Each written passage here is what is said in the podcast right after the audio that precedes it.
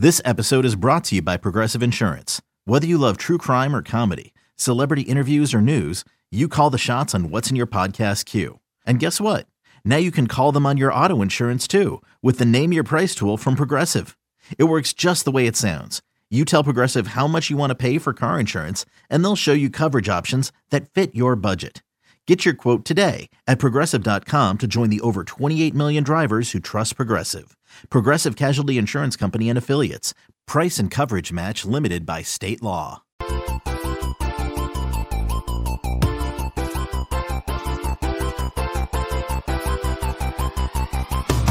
Welcome back to You Better You Bet, brought to you by BetMGM with Nick Kostos and Ken Barkley on the BetQL network. We got a little bit of breaking news in the National Football League, and then we'll get back to P Square, B Square, and we'll get to our Baseball Futures Awards. Uh, baseball, is that right? Futures Awards? I was reading the screen. That, that's right, right?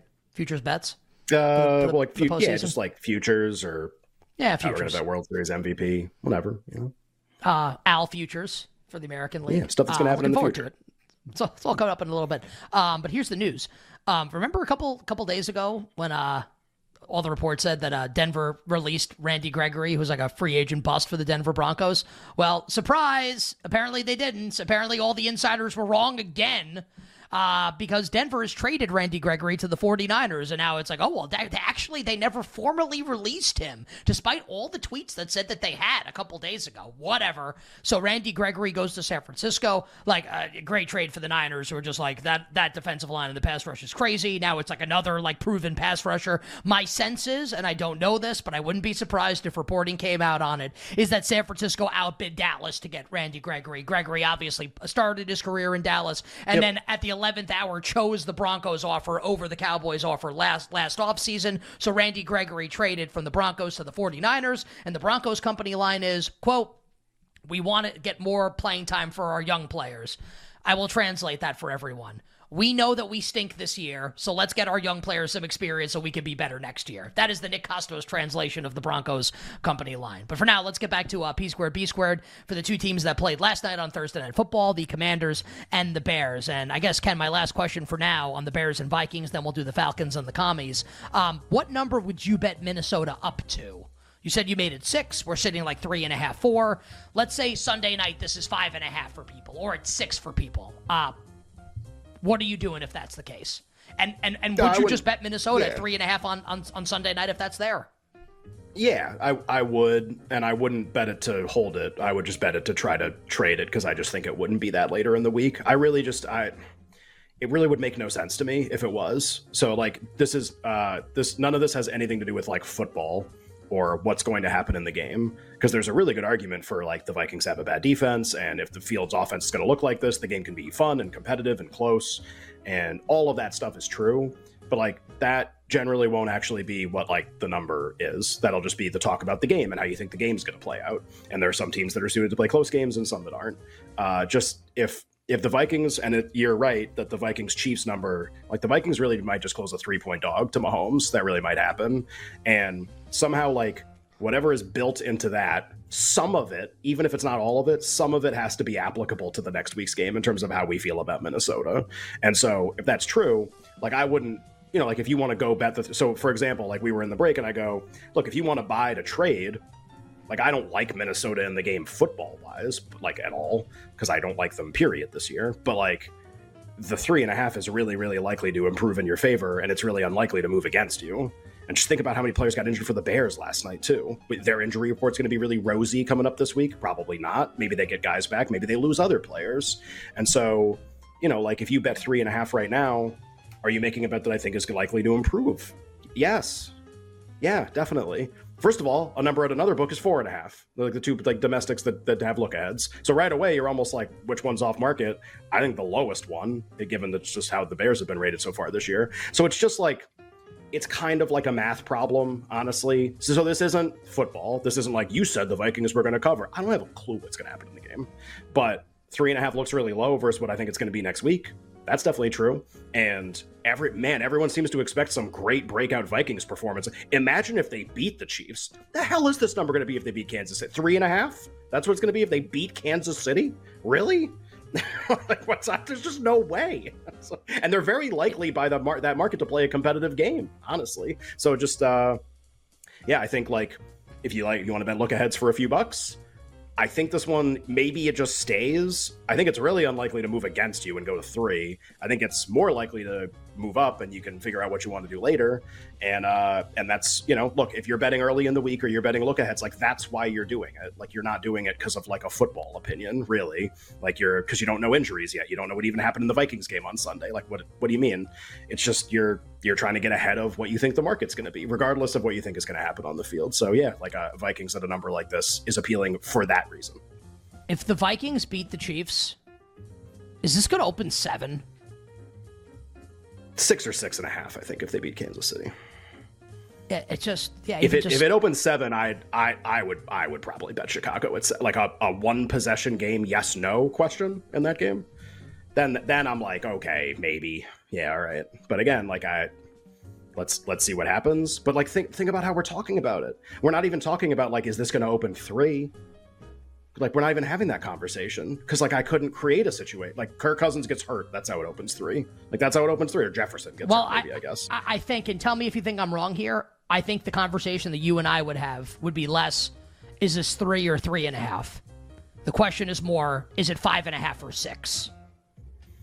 Right. I could see it opening four and a half just because like the five's meaningless. We're close. There's like some, you know, maybe you think you're going to get Chicago money because of like the way people bet Vikings games and the way Chicago looked on Thursday. Maybe that's possible, but but again, that's also not what three and a half is, which is why the three and a half looks like way off market. But again, like just to read, I got I got like really mad in the last segment, or not mad, just like energized, passionate in the, the last segment because like we you know there's the look aheads get open and there's like no money bet into them and they're like some guys guess about the difference between the teams. They like don't matter and then we all use them the next week to prove why what's a good bet and what's not.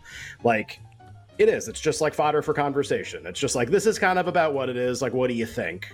And uh and just what i think is it's it's probably gonna end up being more than that you better better here uh, with Nick and Ken here on a phenomenal football Friday. Um, I have my phone out because I'm getting a ton of alerts here, injury stuff. Um, and sure. I, I, do want to just break in. We'll we'll do the Falcons Commanders in a second. Yeah. I just updated and Ken, if you have your odds board open, I just refreshed mine. Yeah. The Lions are still laying ten against Carolina.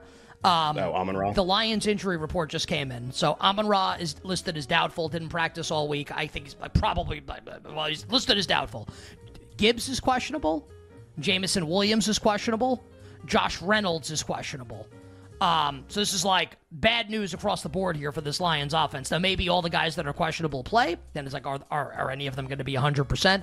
The number's still 10 does this make you want to bet Carolina at all? Like for our live like listeners and viewers right now, because this is all happening in real time. Like is Carolina getting bet right now? I don't have a screen up here. Is anything happening off of this injury news for Detroit? Because this is, I think, this is I think a worse injury report, report than I think at least I was expecting today from the Lions. Well, I agree with the last thing you said. It's definitely worse than than I was expecting too, uh, or than probably a lot of us were.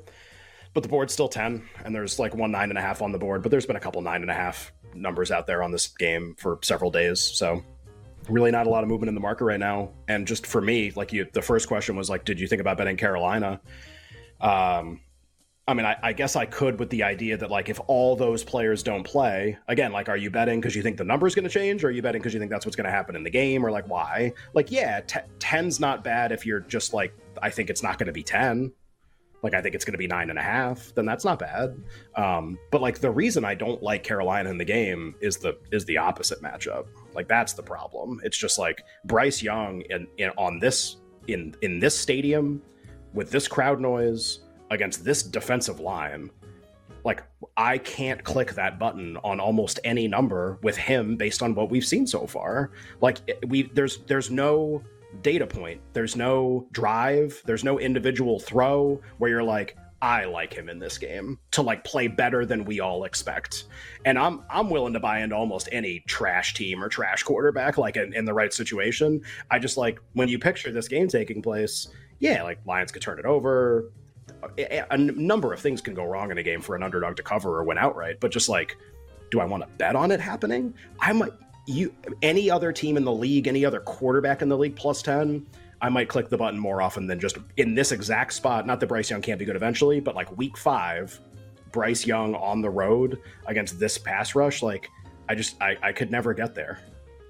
Uh, Carolina reports are that the Panthers are in the market for a number one receiver. In a Hmm. related story, DJ Moore had 230 yards receiving and three touchdowns last night for the Chicago Bears. I gotta tell you, I actually think the Panthers, out of every team in the league, are in the worst situation as a franchise right now. They, they, Bryce Young better be good, or they are cooked for years. Uh, Falcons and the Commanders in Week Six. Ken, this game's going to be in Atlanta. I think it might be the Taylor Heinicke Bowl. We'll see how Desmond Ridder plays on Sunday against Houston. Uh, pen, pencil, blood, or blank thoughts here on the Falcons Commanders game in Week Six, following Washington's stunning blowout home loss to the Bears.